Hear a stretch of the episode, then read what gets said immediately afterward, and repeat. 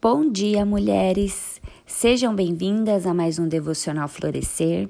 Aqui é a pastora Natália Toneser e hoje é dia 26 de março de 2021. As Bem-aventuranças, Mateus 5, do 1 ao 12.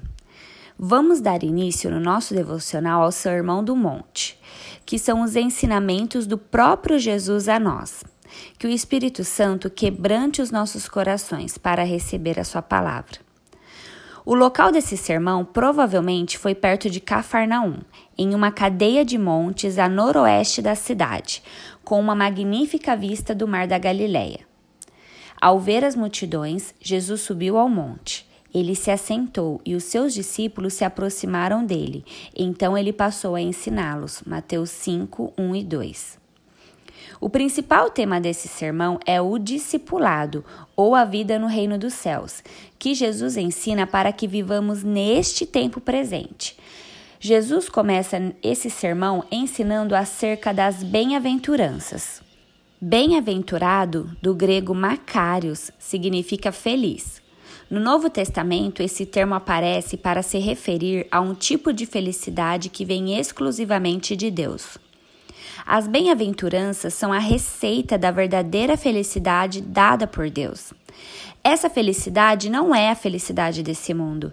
Não vem através de homens, não pode ser comprada, não está nas coisas que vemos, não é um pagamento por algo que realizamos, não conquistamos pelo nosso esforço, mas é um presente que recebemos de Deus. As bem-aventuranças não são merecimento, só podemos possuí-la pela graça de Deus. O mundo promete felicidade, mas não pode dar. Somente Jesus oferece a verdadeira felicidade e de forma gratuita. Perceba que Jesus não disse bem-aventurados serão, mas ele disse bem-aventurados são. A felicidade oferecida por Jesus é para o hoje, não é apenas na glória, mas a caminho da glória. Alegre-se hoje nessas palavras de Jesus. É importante saber que o caminho da felicidade apresentado por Jesus vai na contramão do caminho apresentado pelo mundo. O mundo fala de uma felicidade centrada no homem, egoísta, centrada em riquezas e prazeres desse mundo.